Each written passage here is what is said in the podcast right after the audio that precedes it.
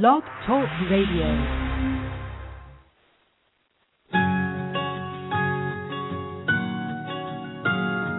There was a time I was so afraid, so scared to do what I wanted. In looking back, I can see all the mistakes that I made, and I wish that I could talk to me and tell me I can change. Don't be afraid,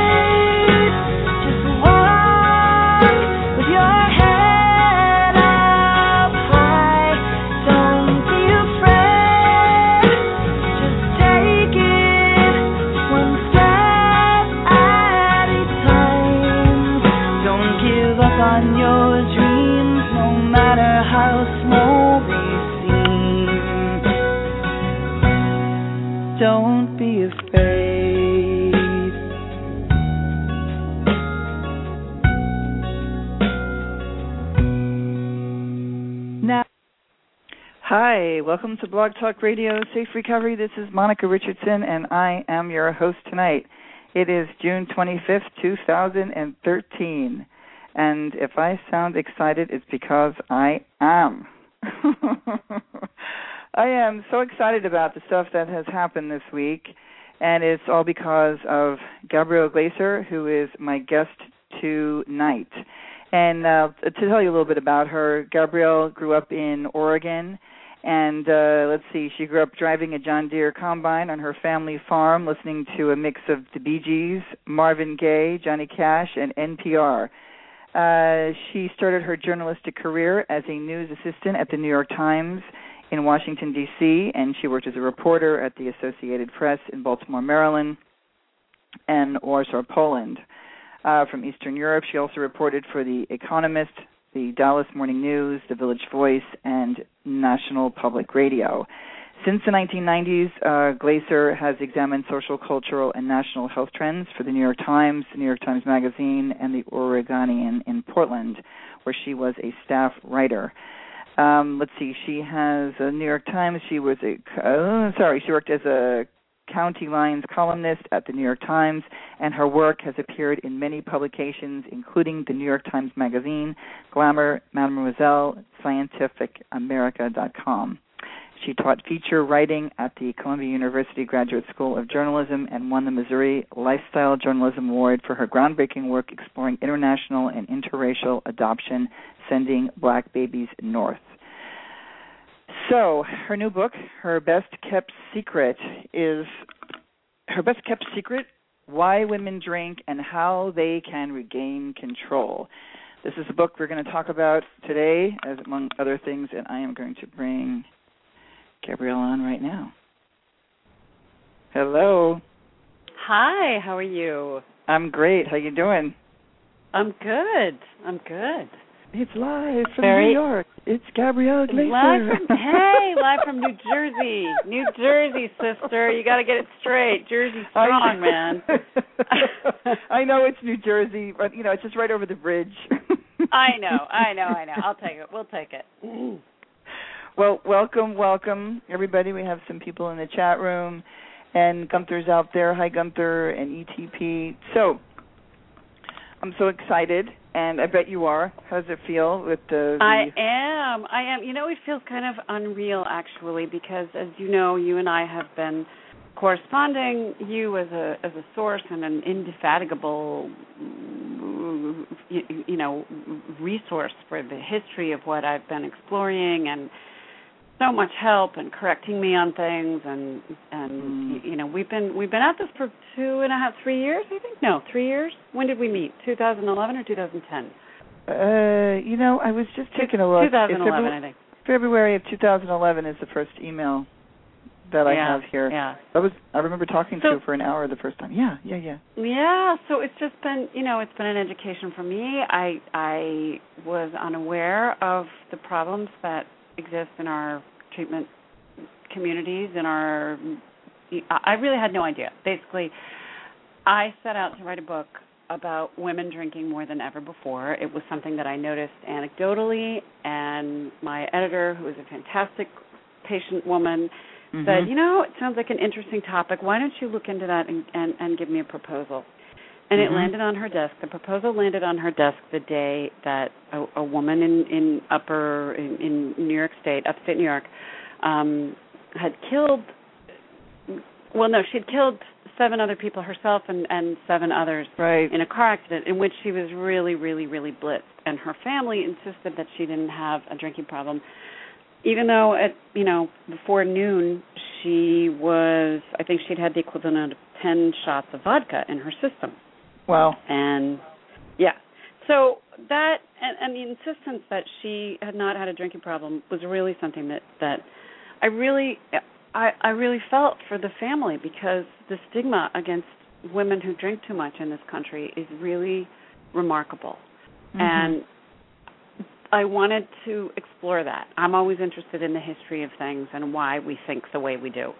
So I set out to write this book about women drinking more than ever before, and I certainly found that that was easy to substantiate. There were a lot of statistics that backed that up.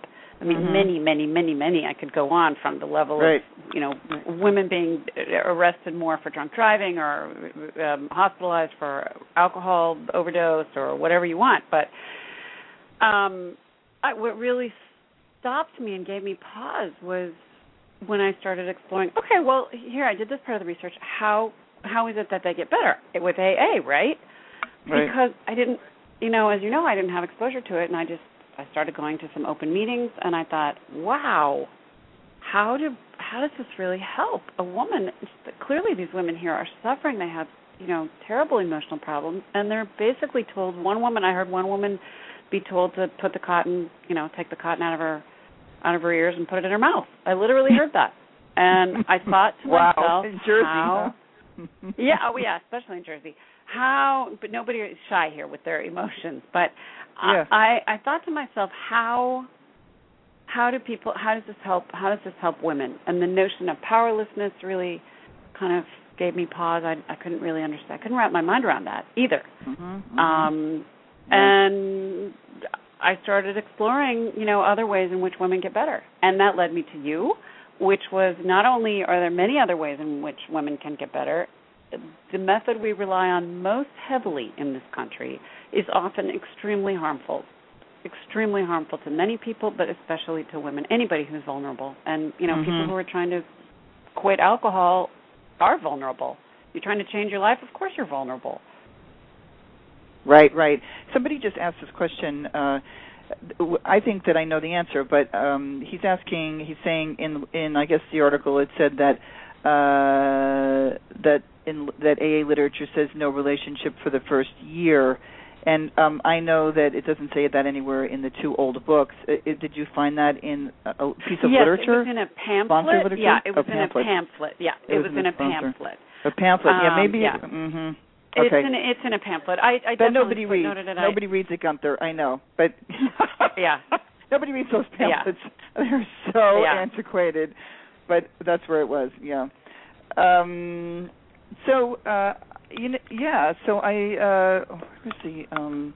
I want to just uh, put a little plug. A lot of people know who are going to listen to this that there is uh, a great article that you wrote on ProPublica right now, and in the Wall Street Journal, which I ran out and bought. There's an op-ed piece uh, for your book, a huge spread on the Wall Street Journal, as well as the video on the Wall Street Journal uh, website, which is pretty awesome.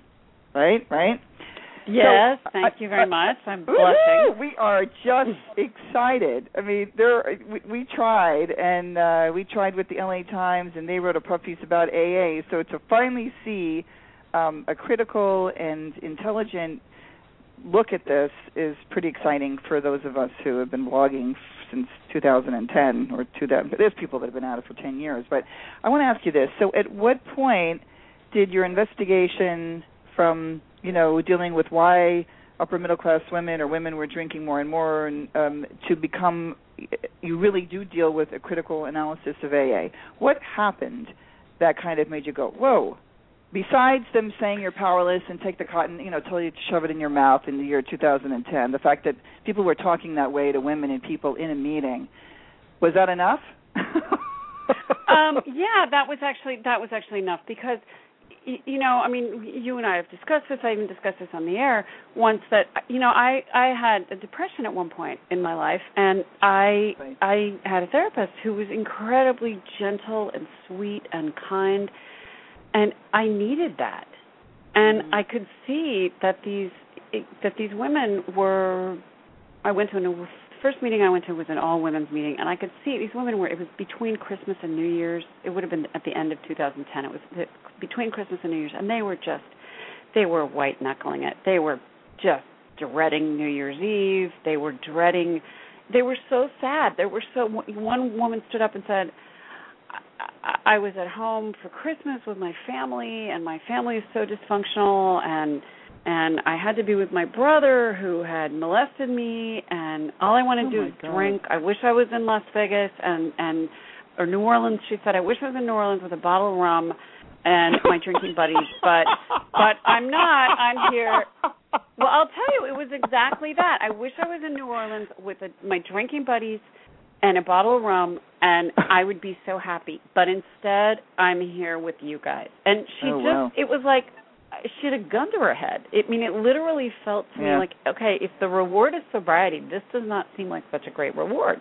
Mm-hmm. And that started. And then I started asking people I knew who were therapists. My sister-in-law yeah. is a psychologist, and she had some thoughts on it that were that were you know interesting. She didn't have that much exposure to it because mostly she deals with people who are um grieving or who are um suffering from terrible anxiety Mm-hmm. And but she led me to some people, and I also started fooling around, you know, looking around on the internet. Are there other ways for right. to get better? I found something right. for women, so women for sobriety, and I also found I reached out to a woman named Jeannie Long who runs Women for Sobriety or did run Women for Sobriety in Northern California for a while. Um, I reached out to her. She was a little bit burned out at the time. As we all know that can mm-hmm. completely mm-hmm. happen with all of us. I think you know I, I i certainly understand that now. And then i reached out to uh, ed wilson and and mary ellen barnes who are licensed counselors. They happen to have phds in psychology um and they're licensed counselors who have run a program in rolling hills estates that's really geared to women and geared to the problems that drive women in particular to fill the, their sadness with alcohol. Mm-hmm. And they kind of led me to believe, like they told me about naltrexone. Naltrexone? What's mm-hmm. naltrexone? I'd never mm-hmm. heard of it. Yeah. And you know, Wilson looked at me and said, "Well, it's a 40-year-old generic drug that nobody's making any money off of because it is, hello, a 40-year-old generic drug." And he also, in passing, said simply, and also most doctors are not educated in any form of substance abuse medicine, any updates, any anything. They are schooled. It's a kind of a corner of their brains. And this isn't, believe me, this is not to criticize the hardworking internists who are out there and trying to mm-hmm. scramble with all the changes that we have in our society. But when they learned in medical school how to deal with addiction, they learned, you know, by by hearing 12 step therapists, 12 step they learned by going to AA meetings. One of the doctors I talked to in, in LA in medical school in 2004, his exposure, medical quote unquote exposure to alcoholism, and that's what they called it then, was a week of AA. A week of AA oh my God. student.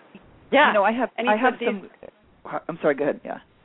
No, um, but these guys, He said these guys despised having them there. There were these medical mm. students who were, you know, looking over their shoulders. And he said, I am a religious guy. I am a practicing Catholic. Mm-hmm. But if you think my religion comes into my mind when I'm treating somebody with diabetes, you've got another thing coming. That would wow. be malpractice. And he said, right. if this is a, a medical problem, mm-hmm. why are we treating it with religion? It's one or the other, but not oh, both. God. Where, where is he at, the doctor who said that? Um, his name is Tim Norcross, and he's the one who works with uh Ed and Mary Ellen. Oh, that guy. He, you know, he's here. Maybe I could. I, you know, yeah, I could Yeah. interview him. So I want Yeah. to just put that out there. So there was something great that happened last week, and I was invited to a mixer. A neighbor is making a horror movie, and uh I'm friends with his wife, and she knows I'm making a documentary. And so I went to sort of meet other crew people. So I was talking to Dr. Tyler, and his name is Doug Tyler. If anyone's listening and they live in Santa Monica or West LA, and they need to want to go to a doctor who knows about naltrexone, so he was like, "Tell me about your film, Monica," and I did. He knew all about it. He prescribes it all the time, and he felt my film was very, very important to get this word out. And I, I mean, it was so nice, Gabrielle, to meet someone, a doctor, who I could refer, who you know, who knew what I was talking about, and really sees that you know a lot of people don't know about it. So this is awesome. So we have somebody in your book, Dr. Nor. Can you say his name again? Norcross. Norcross. Tim Norcross. Norcross. yeah. Um, let's see. Uh, yeah, it, I, I think the weekend AA it is going to get stopped, and it's going to get stopped either by me or somebody else who's going to help me once I'm done. And I build some kind of nonprofit, and we get serious education rolling here. We're going to educate people who get a DUI, uh, people. It's nuts. It's just crazy. I, I, I think your book Mhm. is groundbreaking. I think that it's going to begin the conversation. And the, way that I see it, Gabrielle, is so we've had all these blogs where you have steppers and then ex-steppers, and it's mostly because sometimes you have people that are not who wind up on the you know who are harmed by AA. Uh, that's the only reason somebody would be on an ex anti-AA blog, right? Exactly. Uh huh. so Uh huh. we, so it's mostly us and there's this community of you know i had a million i have almost a million hits this year compared to it took me all last year to have a million. And i think that orange papers has it per month and i think at the height of stinking thinking they probably had it that right?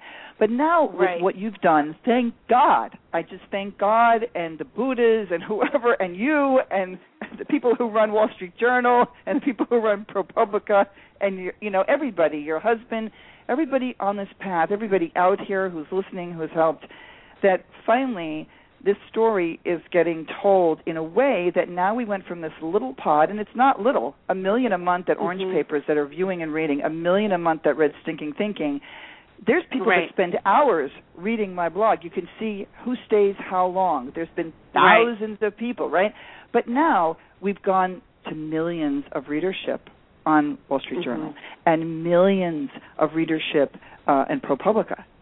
So we're going to see Mhm. the and and those places will not allow trolls and they won't allow people to get out of hand and threaten people Mhm. like what happens on blogs. So people are Mhm. going to have to act like grown-ups even though I already see some of the comments, you know what I mean? I Mhm, do think mhm, that if Wall mhm. Street Journal or ProPublica wants to delete a post, it can. You know what I mean?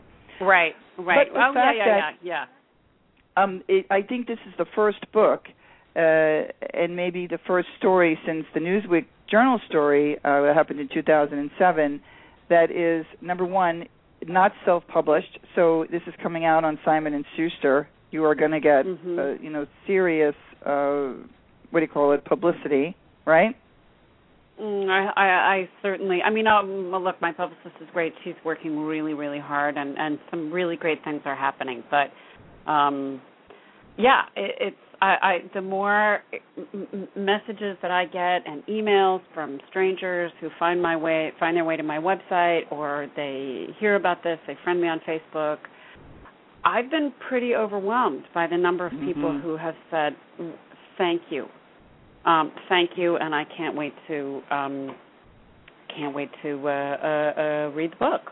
So I, I finished it. I, it was really fantastic. So I'd like to get into. Uh, let me see. There was a couple of other questions. Let me just see if I can. Um, let's see. Uh, okay, I was really, really blown away about the history. I thought, first of all, you are a fantastic writer, and those these words that you come up. I mean, I'm like, oh my God, you just are brilliant. Okay, I just want to just say that it, you have you know new words for things that uh I- I've never thought about. But um so why did Americans drink? Uh, what what did they? I'm sorry. What did they drink like before the 1850s? I thought this was fascinating. Can you Oh, talk a little bit about great, that? That is such a that is so great, actually. So I'll tell you um, the history of that, which is that the um, uh, the the first settlers who arrived. Um, there is some debate about whether or not the pilgrims were landed on Plymouth Rock because they were, low in, were running low in beer or not. But regardless, basically the English drank like fish. Mm-hmm. And the one of the reasons that they drank like fish is because nobody had figured out that proximity of your sewage to your drinking water um actually mattered. And Right. people got very, very ill. You know, they got Mhm. dysentery, they got there was a terrible cholera. Well, this is okay in, in colonial America. Um, it, okay, so they they just took the ha- the drinking habits the habits with them to the new Right. world, which was water is unsafe.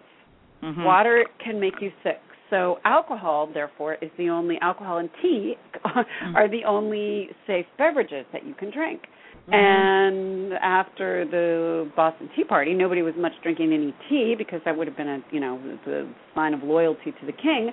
So people Mhm. just they, they drank their their the cider that they made that they distilled into not distilled but that they let ferment and turned it into hard cider.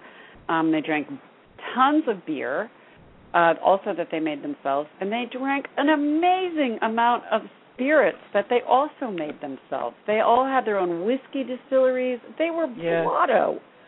They were blotto. And one thing I, I know you don't have talked about this, but it just cracked me up when I was looking for pictures of, Mhm. of colonial women drinking. Right. Obviously, we don't have very many images of colonial women, but one thing I ran across was an, a, a, a note or a, you know a, a, a footnote mentioning a beer recipe or a rum punch recipe that Martha Washington had.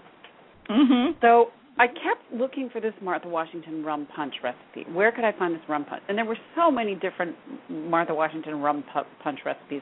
And as a journalist, you don't want to just, you know, quote something that you get from some restaurant that's a, you know, who has their menu online or their Martha Washington recipe online. So I thought, well, okay, I'm going to go to the source. So I got the Marsha, Martha Washington cookbook. It was at, Mm. literally written in her own hand. It was a gift that she left to her her her granddaughter for her wedding day, and she Wow. had 50 recipes for alcoholic drinks, including a couple of hangover cures.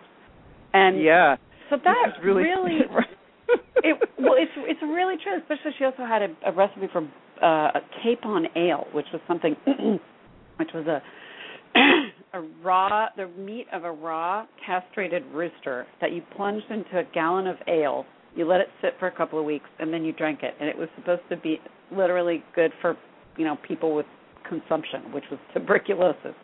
Oh so I guess yeah. Can you imagine? Can you imagine anything more It's wild. than It's wild. So Yeah. for those Yeah. most people out there don't have the book yet, but I'm lucky that I have one. Thank you for sending uh, the oh, copies to you're me. more than welcome. But in the middle of the book, there are these black and white pictures, guys, and you have one of Martha Washington, and with you know talking about her 500 recipes. It says here she had a collection of 500 recipes, including 50 for alcoholic drinks and even a few hangover cures.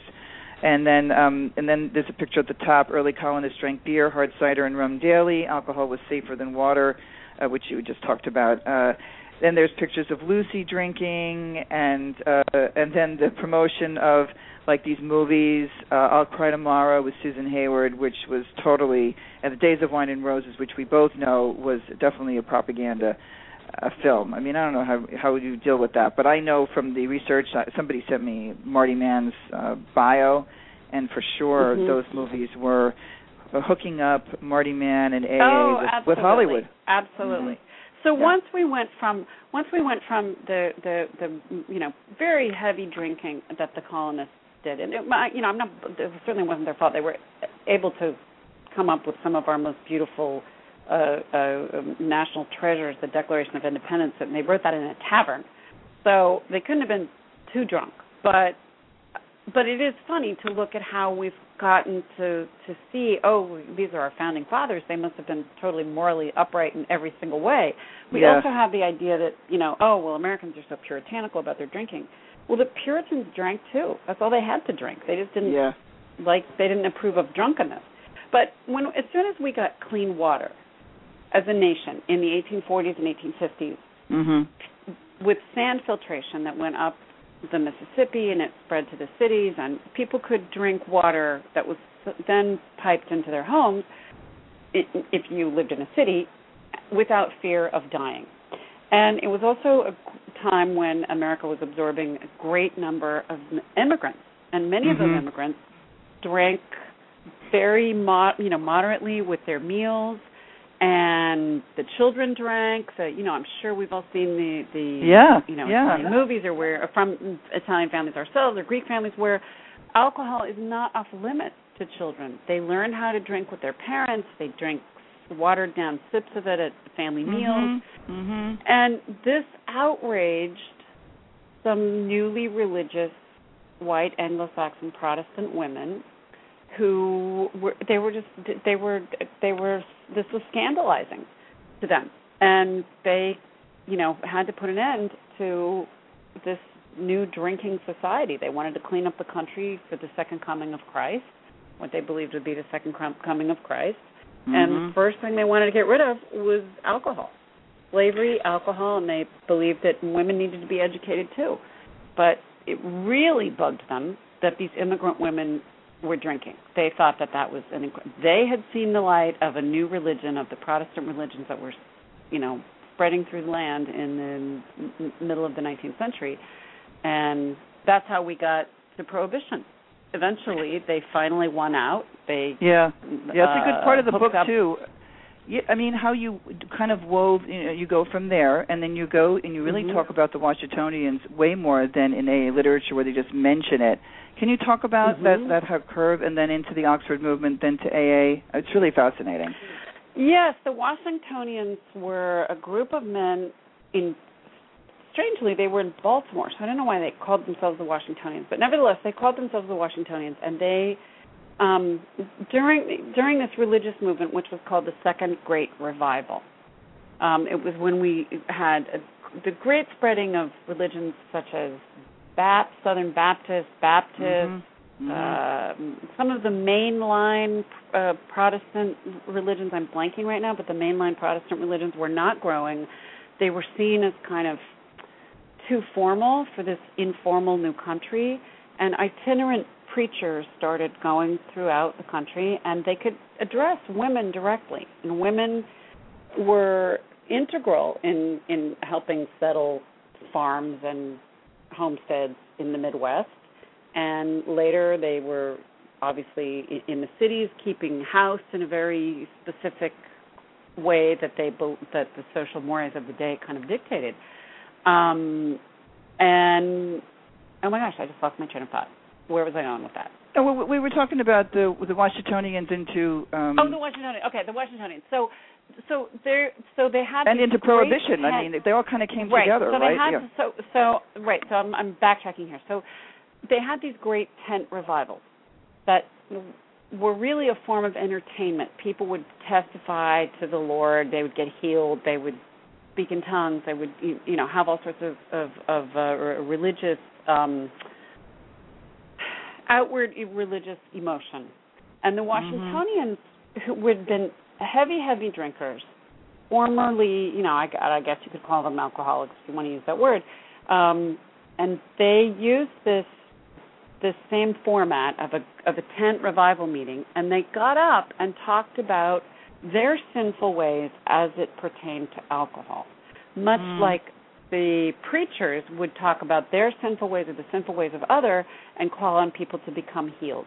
The Washingtonians were this group of, of recovering drunks mm-hmm. who banded together and they believed that if you confessed your sins out loud and repeatedly and in a in a group setting you would you could heal yourself and they attracted an immense number of people because yeah. it was somehow it was kind of entertaining to hear these mm-hmm. stories, these drunkalogs, these 19th century drunkalogs.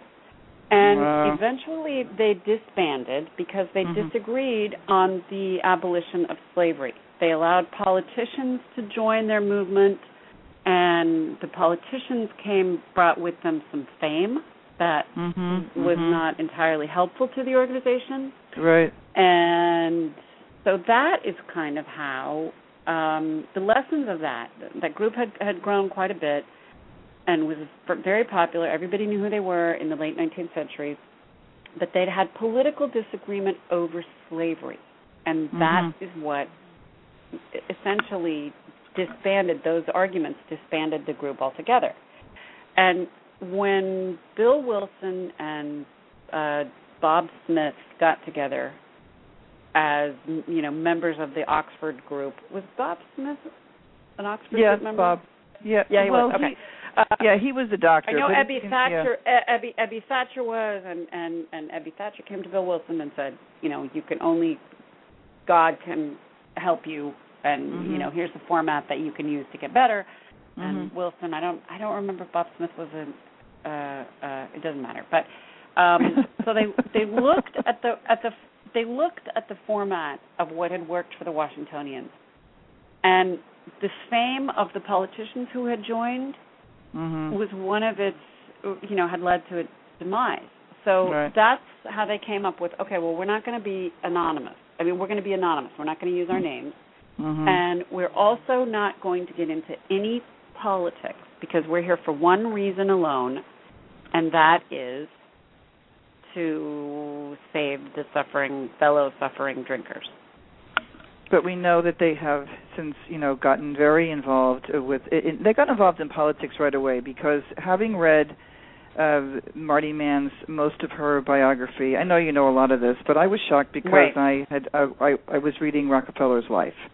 And Rockefeller helped them not with he did give them some money. They always say oh he didn't help. He he turned them away. But he did lend them enough money to help with that finishing of the printing of the book which was important right but Rockefeller was a teetotaler, as so was his father from Ohio. Interesting, he was from Ohio. I read his life story. There was a long article from one of the museums, museums of I think Museum of um, Art out of New York. It came to my house like a month ago, and I was reading, and I was like, Wow. no wonder, no wonder Rockefeller loved AA. When I was reading it, you could just he thought it was eh, the the kind of faith that he had believed that not only alcohol was evil, that Hollywood was evil, going to see a play was evil, moving, moving pictures Right. were evil. I mean, these were really boring people. So the only thing would be interesting is them telling fucking drunk stories. You know what I mean? That's all they Right. had. And womenizing. Right. I guess you know. I- exactly. Get exactly. get away but with that. Another, but another thing that's interesting is that the Women's Christian Temperance Union. A lot of this stuff comes from Ohio. The Women's Christian Temperance Union was born in Ohio. Those were the women who who you know ultimately helped lead the country into prohibition. And Akron, Ohio, is where AA started. So the roots Yeah. of this kind of well, drinking is the root of all evil, and then you add Rockefeller's money to that. It's Yeah. not a coincidence. It's it's, well, it's really it's really not a coincidence. r- Right, but here's the other thing too that if they say you know they didn't want to get involved in politics, they did because when Marty Mann came along and she came along pretty fast, she knew everybody. She knew the head of Coca-Cola, she knew Mr. Ford. Right. She was a uh, when I was so shocked, Gabrielle, as I began the research myself doing the film, that she knew all the top people. There was no grassroots movement with AA. Okay, they went to the top systematically. She gave talks like 500 talks in her little dress, you know, and she went out and like you know, her little hair bob, whatever, and making you know being an alcoholic uh, like an okay thing. But I mean, it's it was really very very involved in politics, which then moves me to my next question that I did not know till you told me, and you talk about in your book is the Hughes Act. Can you talk about the Hughes Act? Yes, absolutely. So in the um in 1970, in the late 1960s, these guys were coming back fried from Vietnam. They were strung out on heroin, they were drinking too much, they were uh, uh, utterly unwelcomed by our society and they were traumatized, of course. And there were very very very few alcohol treatment centers of any kind. There were really there were very there was very little of anything. There was a little bit of AA, but it really hadn't taken off Mm-hmm. exponentially by a long shot until this guy named Harold Hughes, who was a Democratic senator from Iowa, who had gotten Mhm. sober through AA, Right. saw legitimately. I, I will say this legitimately. I, I think he did see these guys come back, and they were completely strung out. There was no place for them to go. The VA was overwhelmed, and Mhm. he essentially strong-armed Nixon into passing a strong armed. I don't know what he what is how how tough he was with Congress, but he he eventually convinced everybody that we needed to establish another uh, wing of the National In- Institutes for Health, which would be called the National Institute of Alcohol Abuse and Alcoholism, the NIAAA. Mm-hmm. And it would unleash money to do research on yep. alcoholism, and also it helped fund several centers. And with this funding, that it kind of opened up the passage of the Hughes Act, which also essentially established nationally that alcoholism was a disease and that it would be discriminatory to fire someone from a job or to mm-hmm, mm-hmm, mm-hmm. Uh, not hire somebody if they had this physical problem in the same way that it would be against the law to you know fire somebody for having red hair right and right. and and so on one hand it was a genuine effort to try to established that the, you know that people who who drank too much were legitimately deserving of help of help. But what it did was establish these guys, including Hughes, who saw an opening and established. He left the Senate in 1970 once the Hughes Act was established, or once mm-hmm. it passed. Mm-hmm. And again, it opened up employee assistance programs. It they, essentially it didn't demand them, but right. suddenly large mm-hmm. companies needed something that was going to help people with these issues, whether it was drugs or alcohol or mental illness. And insurance companies suddenly had to sit up and kind of fly right and pay pay for somebody to go off to rehab. If it was an established disease, then suddenly insurance companies were going to have to pay for it. And what were you going to put in all of these rehab centers that were popping up nationwide? Well, you were going to put in AA, which is what had helped Hughes and what the other congressman who had become sober through the program had also been helped by it. And suddenly there was a lot more interest in AA it it really began flooding popular culture. You were the one who told me about the diary of a teenage alcoholic with uh Linda Blair.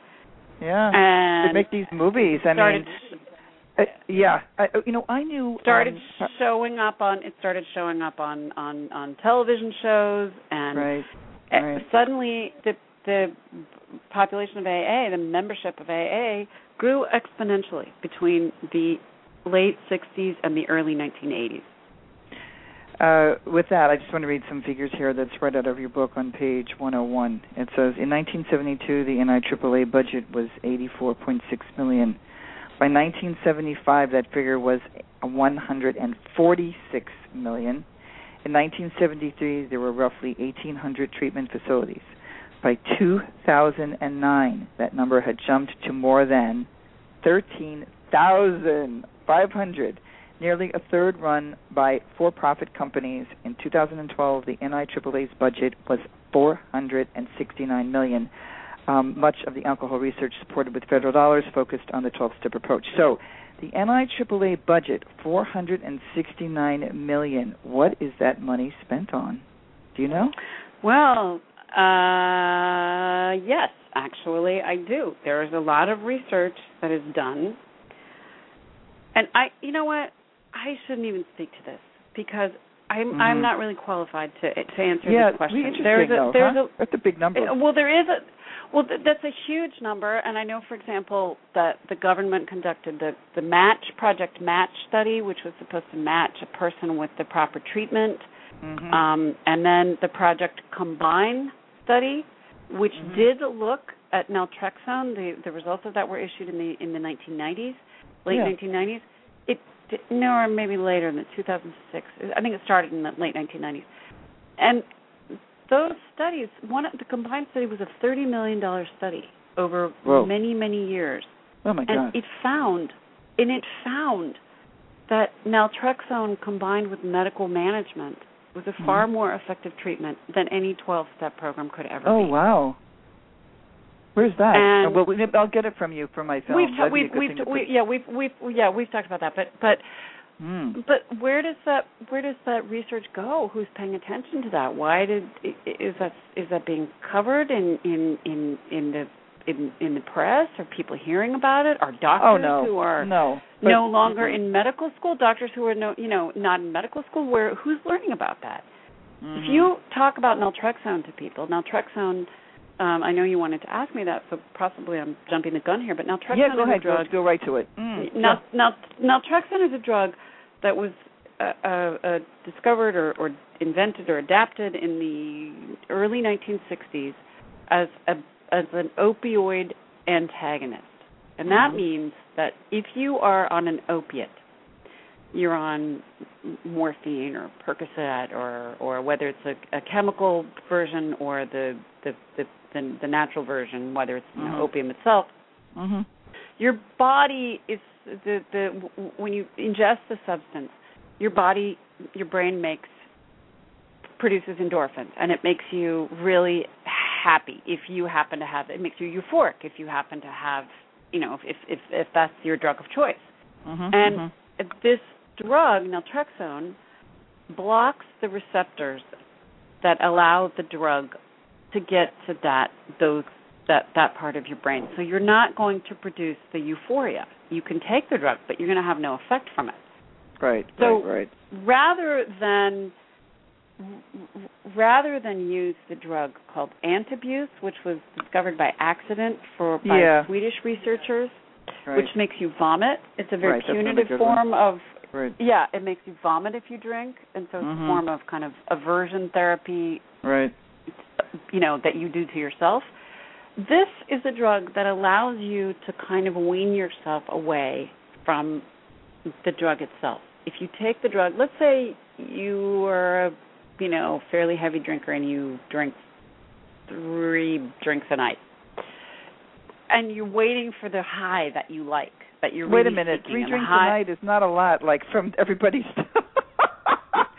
talking about two bo- people who are calling right i mean even in your book they're drinking two bottles a night or like okay, Gunther right, right, right. 16 So, beers so I'm, right I'm, I actually did you hear me? I kind of faltered with that because uh, by the U.S. standards, yeah that talk about that drinking. Right, by Talk the about US, the but we'll US get back standards. to the, we'll get we'll get yeah we'll get back to the naltrexone. The naltrexone, the naltrexone. If you take that, if you if you take a pill, I don't know if you take it a half an hour before, an hour one before, one hour before, before. it's supposed to be my, One hour my, before, yeah the okay. doctor said So- dr tyler Okay, said so one hour before you you know you're going to be drinking, you're going to not have the reward of the second or third or fourth, wherever it is that that's your cutoff point that you regret. Let's say you regret it if you've had four drinks, hmm and the naltrexone makes you regret it sooner because there's no point. It's like a drug that makes you. I don't know if I can explain this well, but it's like a drug that makes you full. Like wild horses couldn't make you eat more ice cream if you're really, really, really full, right? I guess for some people that's not true, but but yeah do you I, follow I the that, logic? Well, I know because I've interviewed. I spent a lot of time talking with Gunther, who used it very successfully. I interviewed him. Uh, you know, went from 16 beers a day, I think, down to six, and then was able to quit, which he wanted to be absent. And then now we have uh, Claudia Christian, who I had on, the actress from Babylon Five. She Right. did not want to quit, and she went from over drinking to uh moderately drinking and she's very excited about uh you know using it but it was really important. She said it was terrible because the doctor was saying take it first thing in the morning which actually Gunther told me was told to him which was the wrong thing to do. It made you irritable or you know whatever. You take it 1 hour before and it's an anti uh, uh, what you said uh, the first wording that you used which is what um An opioid opioid antagonist, but it, what it Right, does right. it blocks the cravings. It blocks the cravings for over drinking. right right. It now allows have you to yes sweetie i'm sorry. I'm so excited No, that no, it allows you- chatting and in their in the chat room uh talking about all kinds of stuff. I wanted I, i'm looking at this page though in your book that Uh-huh, uh well i'm, I'm on page and 100 the title and- the title of it well we mentioned it before but it's it's called her best kept secret Yes, I, I did. I said Yeah. it before you came, but let's say it again. So I, you know what? I, I can't believe it. I am talking to Gabrielle Glaser, and she has written the book "Her Best Kept Secret: Why Women Drink and How They Can Regain Control." All right, so that's who we're talking with, folks. And this book is uh, you go on to Amazon and you can pre-order it now. and I have a copy in my hot little hands, and I love it. Now, this the whole part about the Hughes Act. It's on the left side, of the page 100. But when it comes down to here about uh, no, no, no, let's see. Um, a, the AA view of alcoholism was ideally suited to the profit needs of the rehab industry. Counseling mm-hmm. could be delivered by people whose main qualification was having recovered from hitting bottom uh, through a strict adherence to the 12 steps. Instead of hiring a staff of highly paid doctors, rehab centers could rely on laymen with life experience.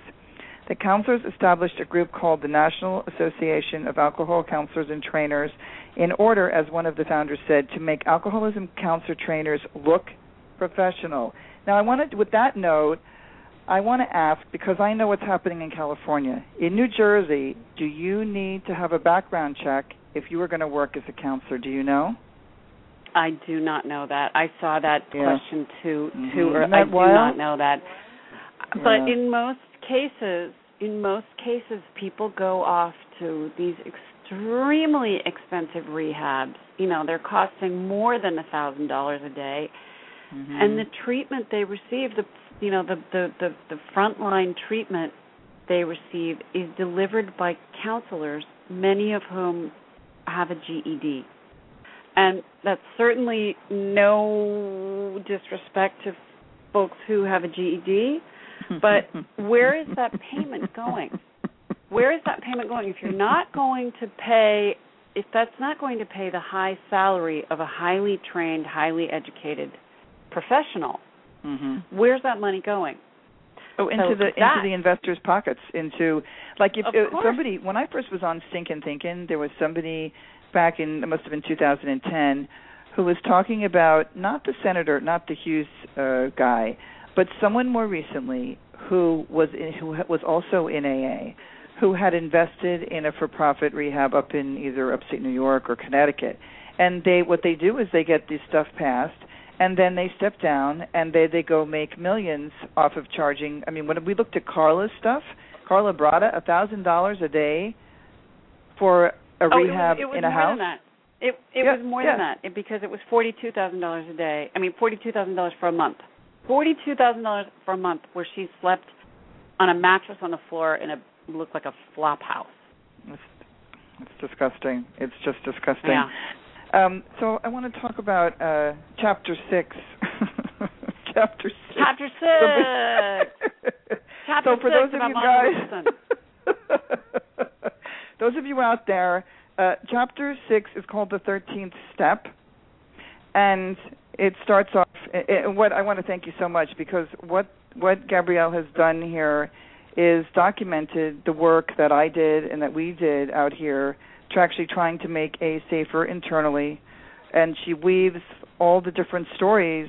Uh you want to talk about it uh how you it was really great though how you you know deal with the Paul Cleary thing and with the Newsweek thing uh and I really thank you so much and your your peeps back in Simon and Schuster that I felt like this is an important story because it felt like it was tough stuff to deal with. Well, it was, and I'm I'm I'm I'm glad that they were felt brave enough to to publish it as well because you know we're we're I I tell the story of your journey through understanding this issue of of being 13 stepped, having suffered from uh, uh, uh, unwanted uh, advances in as a young woman and in AA, and how you saw that continuing to occur as late as 2009 and how Mhm. upset you were and what you tried to do as a as a loyal member of the organization and someone with with standing and you know more than 35 years of sobriety at that point Mhm. you you really tried. You really tried. You you were i think i told you early on you're a classic whistleblower. You're upset. You you were astonished by the Mhm, mhm. by the the acts that you had had seen. You were astonished by um what you heard from Callie, what you heard from Yeah. others, what you Mhm. documented with your your video camera. And then you met Paul Cleary and Mhm. you saw that he shared the same concerns and he had approached the board with this impassioned plea to try Right. and do something. Please, we need to pay attention to this. We have a, a, a duty and an obligation, a moral obligation to fix this. AA has fixed it in Australia, and AA has fixed it in England. Not fixed it, but they have yeah. acknowledged it as a problem and Right. put warnings in place. And actually, in Australia, they the language of the of the behavioral guidelines guidelines that they put forth in, in the year 2000 calls for people to call the police. Mhm. It's a legal obligation to call the police if you see something being committed under the Mhm. guise of our organization. Mhm. If you find sexual sexual uh, uh, predation or financial predation or even bullying, you have a Mhm. moral obligation and probably even a legal one to call yeah, the this cops. was a really good piece of paper. I thought that when when I was given those two pieces of paper, the one especially Australia because it was a one pager that was like really thorough, just Yeah. like you said, and then the Yeah. UK was the story and stuff. But I I thought, oh, for sure, everybody all the way to the area. Like I would go to my district, and they would all want to discuss and say yay, and then I would go to my uh you know the area here, big area five, which is covers a lot of area, and that wasn't the case. Uh, one of the things I want to read right out of her book, uh, page 135. Um, this was taken from Paul Cleary's uh, letter. Um, Paul listed several examples of sexual abuse which he had direct evidence, and they included a 35 year old woman was raped at age 15 by a member in his 20s. Her sponsor told her to pray for him. A woman with long term sobriety asked for guidance after learning that a man in AA had molested her daughter. Mr. X advised her to go to the police, but the woman feared breaking AA's promise of anonymity to the abuser. The third one, another woman said she had been tied up and raped by a man who broke into her house after meeting her in AA. Her sponsor told her to forgive him. And the fourth is a speaker at an AA convention was found having sex with the 15 year old daughter of another AA member attending the convention.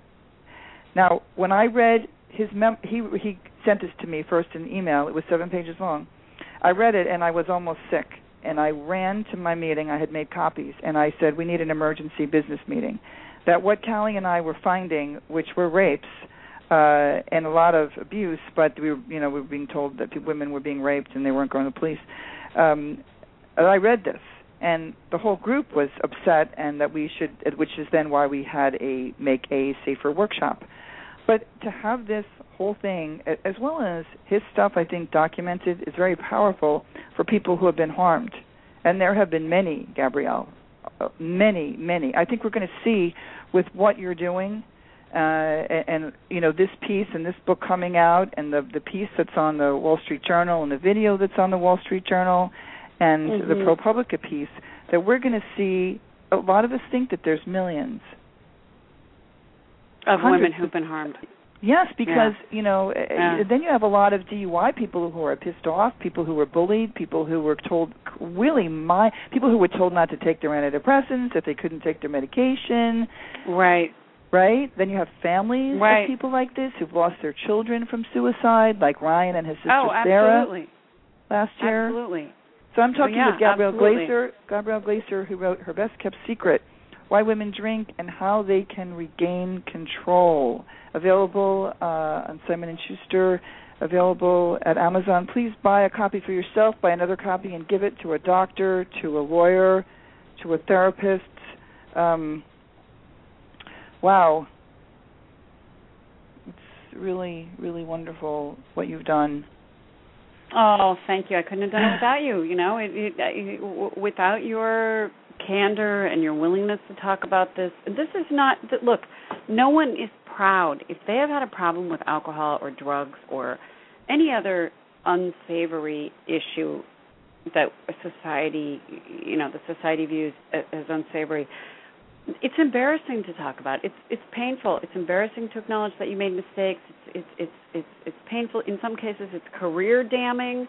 Um, and uh, you know, there's so I I I'm I'm so moved by the number of women who've contacted me using their full names and saying, Mm. you know, I I've had this problem. Thank you for writing about this. It's about time that somebody said something. And wow. maybe because maybe because I was never on the inside and because um I I I, I didn't have exposure to AA in my life, I could look at it very skeptically as a as a journalist and say, I mean, I'm skeptical skeptical about all kinds of things. And I didn't have skepticism about this because it's in a different compartment. Well, alcoholics take care of themselves. They take care of themselves at AA, and that's all you need to know. And as somebody who's a curious person and you know really frequent bullshit caller, yeah, I was shocked. I was shocked at how much of the message I had internalized myself up to and including the disease theory, up to and including that you had to hit bottom before you yeah. could get better. That's yeah. nonsense. Right. That's like saying right. to somebody that's right. like saying to somebody who who who who's you know 250 pounds and has a cholesterol count of of 300. You know what? Let's just wait. You should keep eating cheeseburgers and and and, and milkshakes because we're going to need to we're going to need to help you when you have a heart attack. Wow. That's ridiculous. You know, we don't. We oh don't, Oh yeah. Yeah, yeah, yeah. That's the part that I loved in the beginning. In the very beginning, oh, that's a great analogy too that you didn't write in here. But you know, where you say that you had, you know, sinus problems, and it's like going to a group uh right in the beginning. It's like one of it's maybe yeah. in the prologue uh, where you explain like yeah, you know no, going, I, yeah. At some point, yeah, it's, right. It's, Go ahead. It, it's true. I, I I have sinus problems, and I've had five surgeries. I have to have. You know, luckily, I'm I'm much better now than than I w- Mhm. was when at, at the depth of my illness. But you know, I- it's a chronic thing that I have to manage, and Mhm. I have a doctor who who trusts me and who likes me, and who it doesn't matter that he likes me, but of course that you know that that that counts for something.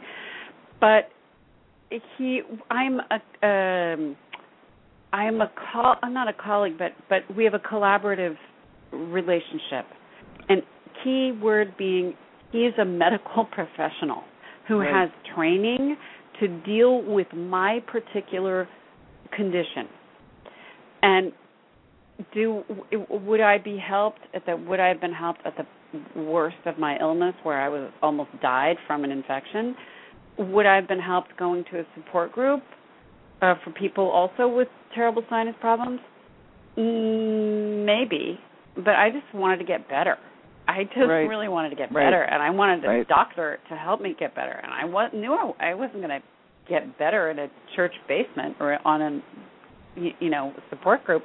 Maybe it could have helped augment the therapy that I was getting from a doctor, but it wasn't going to cure me.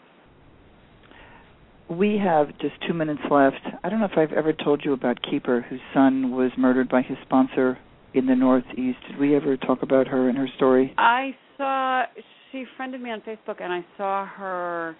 Um, I saw some of your footage that you showed me at one point. Oh, that's right. That's right. So maybe Yeah. uh, there can be some connection. That story uh, was also really suppressed, and it happened over ten years ago. But she'll be in my film. Um, I, so I want to thank Gabrielle from the bottom of my heart.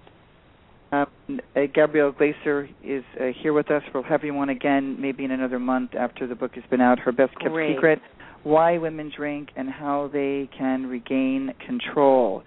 It is an awesome book. Uh, please get it. Uh, like I said, guys, it's really a, a great read, and uh, I really laughed out loud for some stuff. But you know, Gabrielle, it's, it took a lot of courage for you, I think, to. Well, I don't know. I mean, I think you're a very strong woman, but uh, we see the people writing stuff on the, um, you know, the places and all that. That uh, you have all kinds of people talking about it, and you got the conversation conversation going. And so, Well, um, go ahead. Yeah. I wouldn't have wouldn't have done it without you. And as I said to you earlier, courage is contagious, and I think we Mm. can all. I think we can all, uh, um, uh, you know, just kind of think about that message and and and and do what we can. Oh, thank you. Thank you, thank you so really much, true. sweetie. Yes, we'll uh, have you on again, Uh, and I look forward to the release of the book. Thanks. And Great. uh, thank you so much, Gabrielle. So we'll see you soon. Thank you so much for having me. Okay. All right. Take care. Okay. Bye bye. All right, bye bye. Bye. All right, everybody. We'll right, see you next week. It'll be another show, and uh, good night. Thanks all for all the support. God bless. Bye.